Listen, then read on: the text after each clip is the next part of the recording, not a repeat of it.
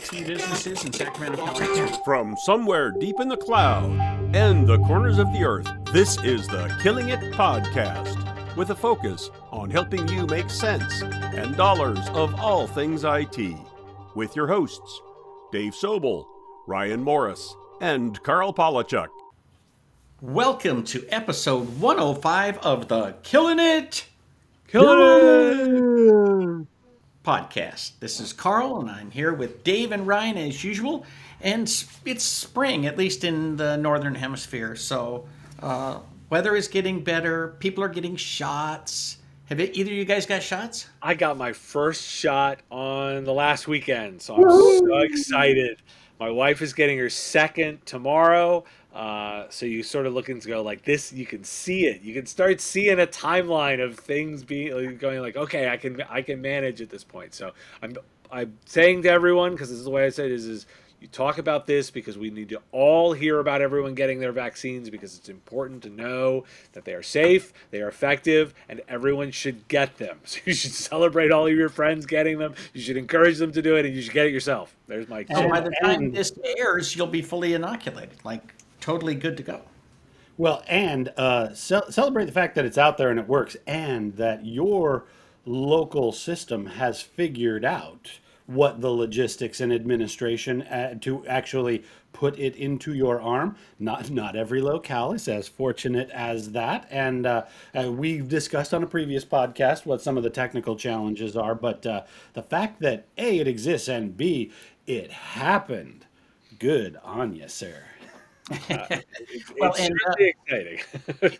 in the in the spirit of we're all in this together, I want to go to England and do a road show this summer. So I need to make sure the governments all get along and the people all get their shots. I already had a. I've got somebody this week signed up for one of the road shows in England. So you know, I got money on the line. I, I will lose money if we. I have to get money back if we don't do this. So. Yes. Get your shots. So get your yeah. shots, everybody. Get your shots. Yeah, please do get your shots, and please let's get back to business here. And and you know, while while we again have an ongoing debate about how many of these live and in-person events will come back, there you're you're listening to three human beings who sincerely hope the right ones come back. The fun ones. The fun, I, I look forward to having fun. I distinctly say that. I'm definitely looking forward to going. Qualifies as a good one. Very good. So do we have a uh, sponsor today? We are. We're sponsored this week by our friends at Ignite. Are you still using on-prem file servers and V P Ns to share files with remote workers? Ignite is a business class cloud sharing solution that works more like your on-prem server than other solutions. With a security-first approach to file sharing and collaboration, Ignite offers multiple options for sharing files and collecting files from outside sources. And do it all addressing data governance and compliance. Want to learn more? Check out ignite dot com slash M S P, and when you do, tell them we sent you. All righty. Well, our first topic today is, I, I've entitled it Cops and Robots, because I thought that was funny. Okay. So we have talked before about artificial intelligence and uh, facial recognition, and how there's some nervousness about how these technologies are used, particularly being used differently with different uh, ethnic groups. And so now comes the New York uh, City Police Department. Uh, they are being sued. A move is being made to have them not enforce or not use armed robots. They do have robots. They don't have any armed robots. So this is kind of a preemptive move to keep them from having armed robots. I don't know that there's necessarily a problem here, because I can see sending an armed robot in where you don't want a whole bunch of policemen to get killed, and they could just take out somebody's kneecaps. So, dude, I, I saw RoboCop. That does not end well. Like, like, it, like, so, all right. So I will definitely say I fall on the side of I am not comfortable with au- automated armed uh, devices patrolling American streets. Like, I'm just not comfortable with that. Um, and so I will definitely fall onto that, onto that side. um, because, you know, because, because I don't think we have enough clear guidance or thinking or understanding of how those will work. Um, we're we're still debating uh, autonomous vehicles and don't even have just vehicles done, much less giving them weapons. Uh, I, I'm I think I'm at the point where, but I and I definitely think we have way too many open questions around uh, communities and the way policing is done in general. And I'm not I don't want, I'm not trying to go down the particular Uh, arguments around that, but we definitely know from a data perspective that we have inconsistencies in the way this is done, and adding technology just makes it more complicated. I'm uncomfortable with that, and this is in the category of just because we can do something doesn't mean we should do something. Yeah, see, I think that's exactly where where it goes, and we've used that precise analysis on Uh, bias in algorithms and using artificial intelligence in surveillance. Uh, this this is a running theme for us here at the Killing It podcast, that that we are adamantly opposed to just uh, abdicating questions of judgment into the machine learning atmosphere. Uh, I, I will, you know, because movie quotes always make everything a little bit more tangible and real to us, right? I, I will refer to a one of the recent James Bond movies in which, uh, you know, the James Bond sitting in a museum having a conversation with Q about, you know, isn't it funny that uh, technology can't solve all of our problems because, you know, as Q puts it, sometimes a trigger still needs to be pulled. And James's response is, or not pulled. And that's the difficult decision that technology cannot make.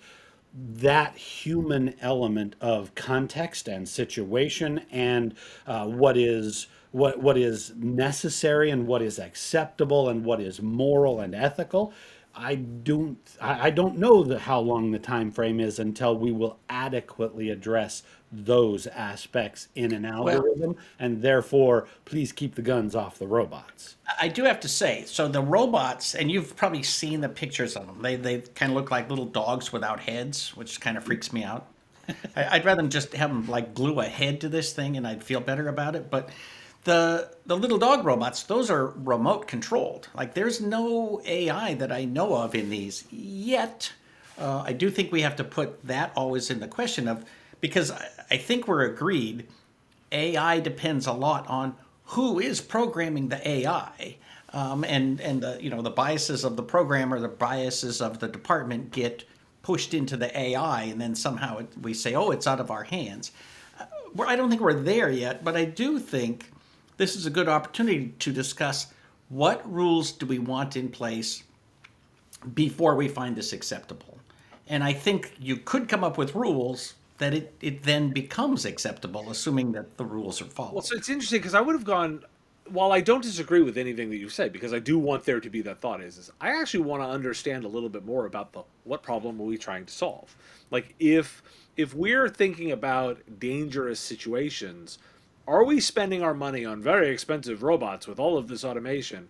Or perhaps we need more mental health workers, or maybe we need to invest in, you know, investing in a uh, in alternate methods for helping with conflict resolution. You know, for example, I mean, I'm, I happen to be a proponent of the idea of investing more in social workers and people that can be, you know, anytime there's a domestic dispute, do I need an armed officer to be the only solution to the problem? It'd be nice if you could get a counselor, an emergency counselor to come to that situation. So, and I, you know, I don't disagree with you, but I do have to say, in the real world, those are two different budgets, and there's not much that, that you can do about it when you're on a panel and the question is, buy the robot or don't buy the robot. Ah, but see, Karl, but now you've hit on, I want to go and solve the, well, why are we talking about two different budgets? Why are we talking about two different buckets? Why can't we, at a local level, start looking at this smarter? Because, by the way, we do that in business, right? We don't we don't just go, oh, well, that's in the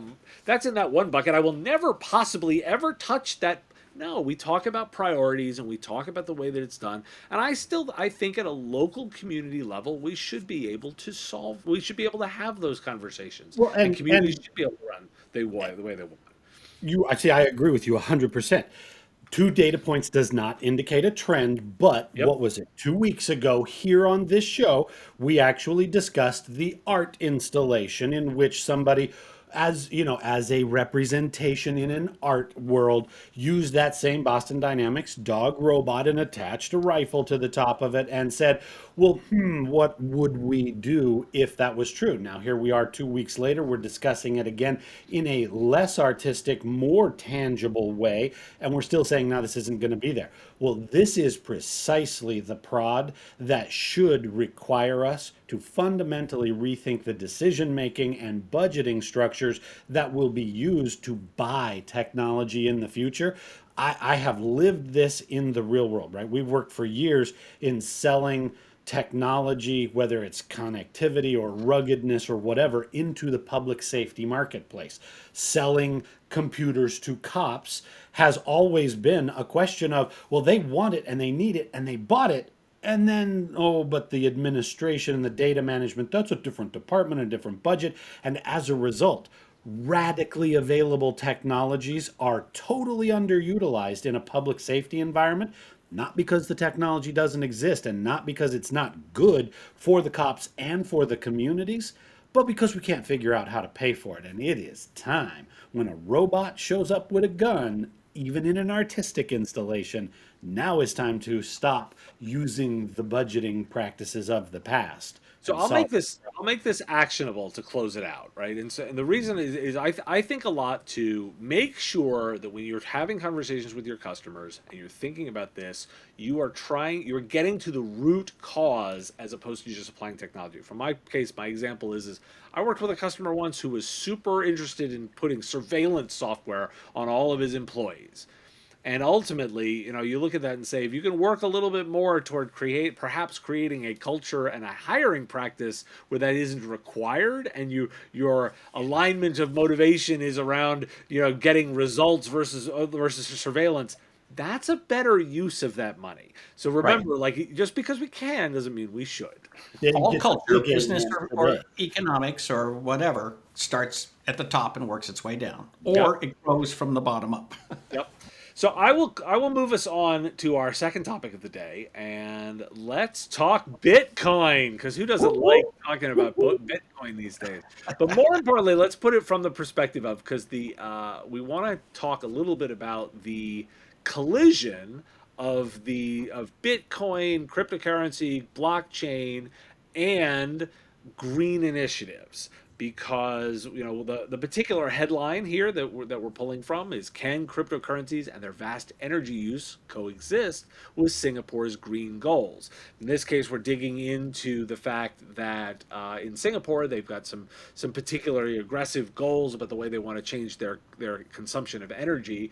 And one of the downsides of all of this crypto energy or work is the energy that it generates. And in fact, you know, the, one of the, the, you know, there's a stat that we we pulled there in crypto. Bitcoin mining uses about the same amount of electricity as Norway. Like amazing, the and country.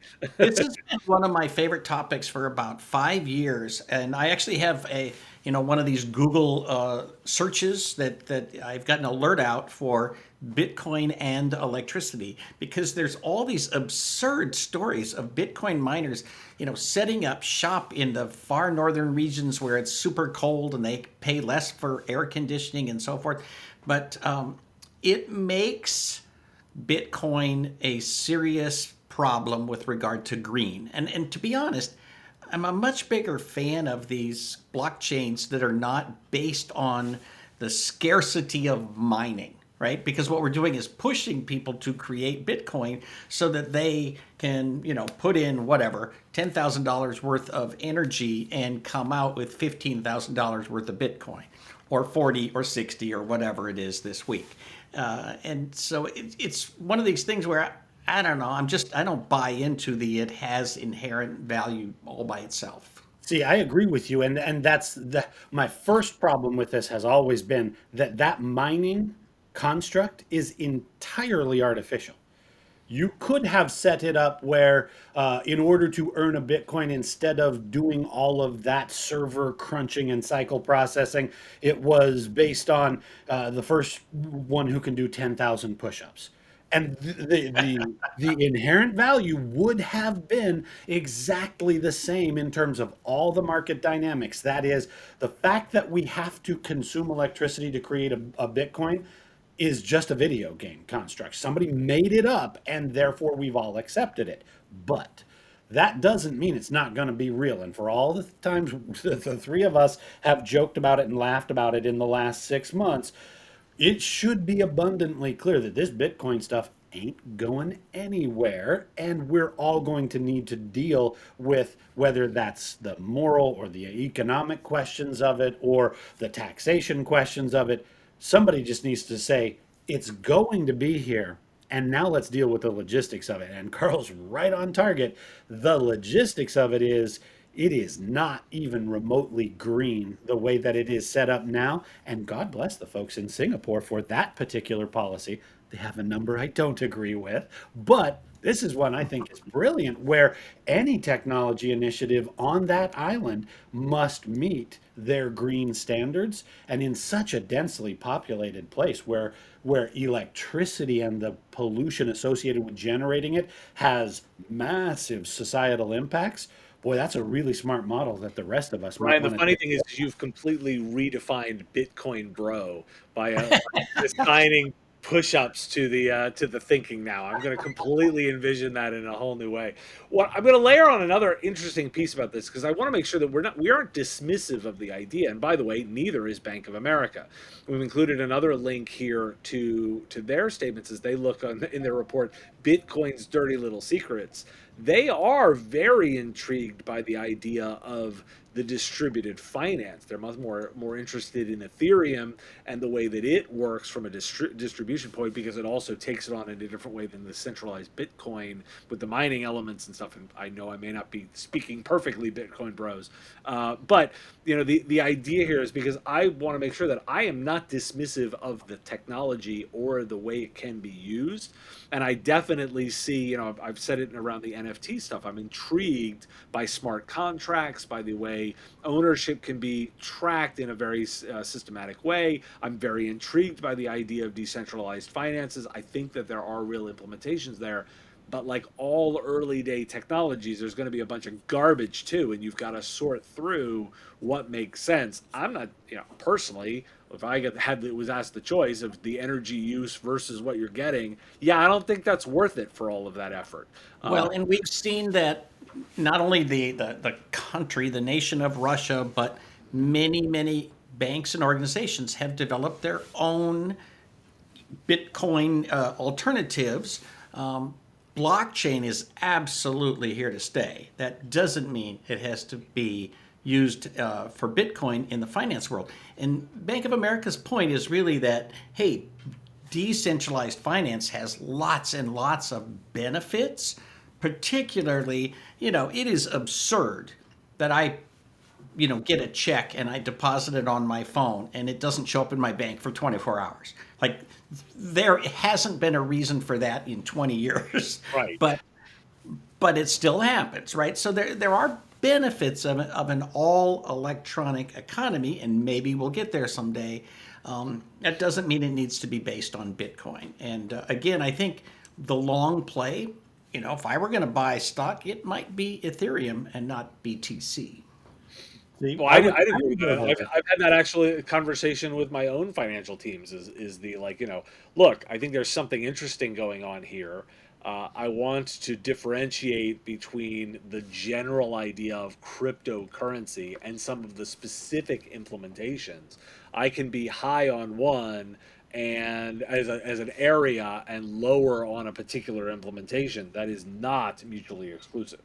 Yeah, one does have to wonder if, as we recognize what is legitimate and significant and uh, appropriate in this uh, Bitcoin or the the blockchain technologies, uh, as it becomes more mature, right? And in, I mean that in both senses of that word. As it becomes more mature, will we see some of the silly applications of the technology, right? This week was the announcement that the first ever N F T house was sold online for, no kidding, five hundred twelve thousand actual U S dollar value.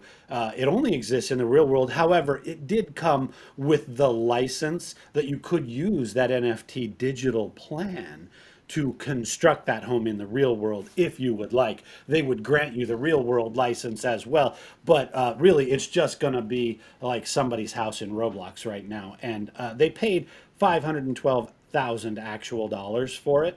Now, I think that's absurd and silly. I wonder, as Bank of America, et cetera, et cetera, all of those folks get involved in this conversation, if some of the silliness factor will go away, and then the, the rest of us will actually start to take it a little more seriously. But I'm with you guys. Uh, it ain't going anywhere, and there are practical applications for it. So let's see if we can become grown-ups in the, the blockchain world. Now, I will notice there's a question on your tax return right at the top that says, Uh, did you receive, sell, exchange, or otherwise acquire any financial interest in any virtual currency? Sure. Yes or no? It's a real. It's a real. Th- it is a real thing. We are tracking all of that, but uh, you know. And you will be taxed. Yes, we are now all official and real. Excellent. Well, so an ongoing topic, right, uh, that we will come back to on the on the blockchain side. Now I want to transition into our third topic, and this one is some inside dynamics for the technology industry, for the channel, and specifically focused on distribution. So we want to discuss the recently announced merger of Tech Data and Synnex and the implications that it will have for you as an individual solution provider, for you as a vendor manufacturer, and for those of you who live in the distribution space.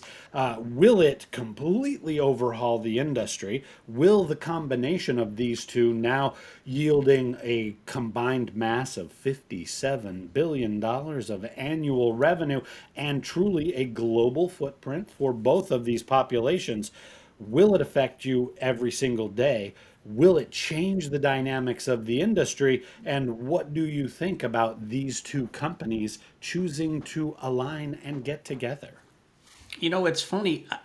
I would say, to, you know, one of your questions in there is, will this change the industry? No. I think this is a representation that the industry's already changed. Like, this is the aftermath of everybody selling software as a service, in which case the distributor competes with SureWeb and Intermedia and AppRiver for being the reseller, uh, or going direct, which of course, you know, Uh, it's been many, many years. I wrote a blog post one time. The word of the year, this is probably five years ago, is disintermediation, right? We, we, we've all been disintermediated. Uh, and that means that uh, distributors have less power. And then, of course, as people are, you know, mostly getting rid of servers in small businesses, nobody's selling those servers, which means they're not buying them from distributors. And the big data centers aren't buying from distributors either. They're going direct to manufacturers or creating their own. So I think it's past time for this to begin. Well, so, you know, for me, I, I got to observe, that's a freaking tough business, right? Distribution, tough, tough business. Uh, tougher than it was five years ago. Right, and tougher than it was. And it is a, and it is a volume game. So to feed that machine, you continue to have to to to continue to, to drive volume, and thus, you know, from a super simplistic financial perspective, really the only way to hit investors' goals on this is to make it a lot bigger, and that's some kind of acquisition and roll it all together, right? That is that is ultimately the way that that machine gets fed for those investors. So Uh, I am not at all shocked. I will also make my standard comment for most of this is nothing has changed today that was not true about a week ago prior to us knowing about this acquisition. There is there is nothing different, right? Like there is nothing different. Now, is so then I always look to the, okay, will something interesting come out of this? And my sort of scale on, on measurement, and nothing of this is ever perfect, is I like to look and say, is this what I classify as like a momentum style investment? Meaning the investors are looking to, to keep up the momentum of a particular direction financially that they've seen, or is this based on fundamentals? that is we can work on this business and make it more, more, right? We can make it faster, better, uh, whatever that is, because we have the skill to in, put some money into this and accelerate its fundamentals. And for me, this is the, this falls on the momentum end. Momentum for me as a small entrepreneur is super boring because it's just like, you just want to make more money. Okay, cool. Like I get that, right? Like that's, that's makes sense, but you are not creating something. The deals that fall over on the fundamental scale for me as an entrepreneur are super interesting because things are created when we improve or pull them together or combine things. So for me, it's like, well, this falls on the momentum end of my scale. Okay. Like, cool. Yeah, that's, it's fine. Uh, but as an entrepreneur, that's my lens. Well, One see, thing and- that some people may not realize is if you go to Greenville, South Carolina, Synnex is literally across the street from ScanSource, one of their major competitors. And so, but that wasn't the natural um, deal that got made here. There are going to be probably a few uh, competitors left, but I think this is the beginning of the consolidation. Well, and, and so I hope they figure out something new and interesting and different to do.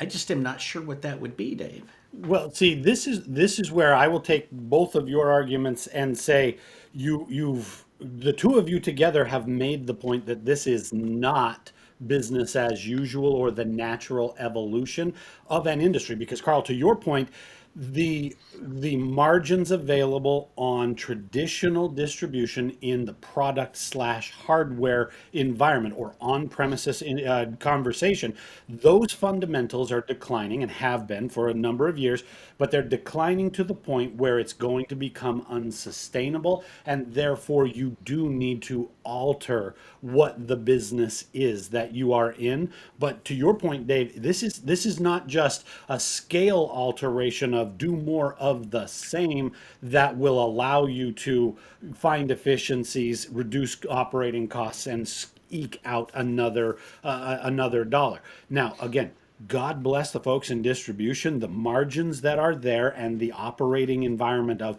measuring profits in basis points. That requires a business ninja level on finance and operations that almost nobody in the vendor manufacturer world could possibly rival, especially in the software world where, you know, we deal with things like eighty-five percent gross margin and, uh, you know, they there is a lot more margin for error in the manufacturing world, and distributors have figured out how to do these things with an amazing amount of precision. However, if you look forward into a cloud-based world, into an off-prem world, into any of the new dynamics of services and implementation and integration and ongoing security needs and requirements, distribution as it has been can no longer justify a permanent place in the market. It must adapt to be valuable in a way that does not require moving boxes. Now, again, not going to happen tomorrow because fifty-seven billion plus forty-seven billion plus five, there's still a whole lot of gear that moves through distribution. It's not accurate to say nobody sells on-prem servers anymore because, wow, that's a whole lot of revenue. But in the future that we can see where traditional distribution is no longer mission critical, it requires that we create a business apparatus that is not a vendor creating product, that is not a solution provider implementing product, but can provide aggregated financial, technical, professional services that grease the skids of the entire industry.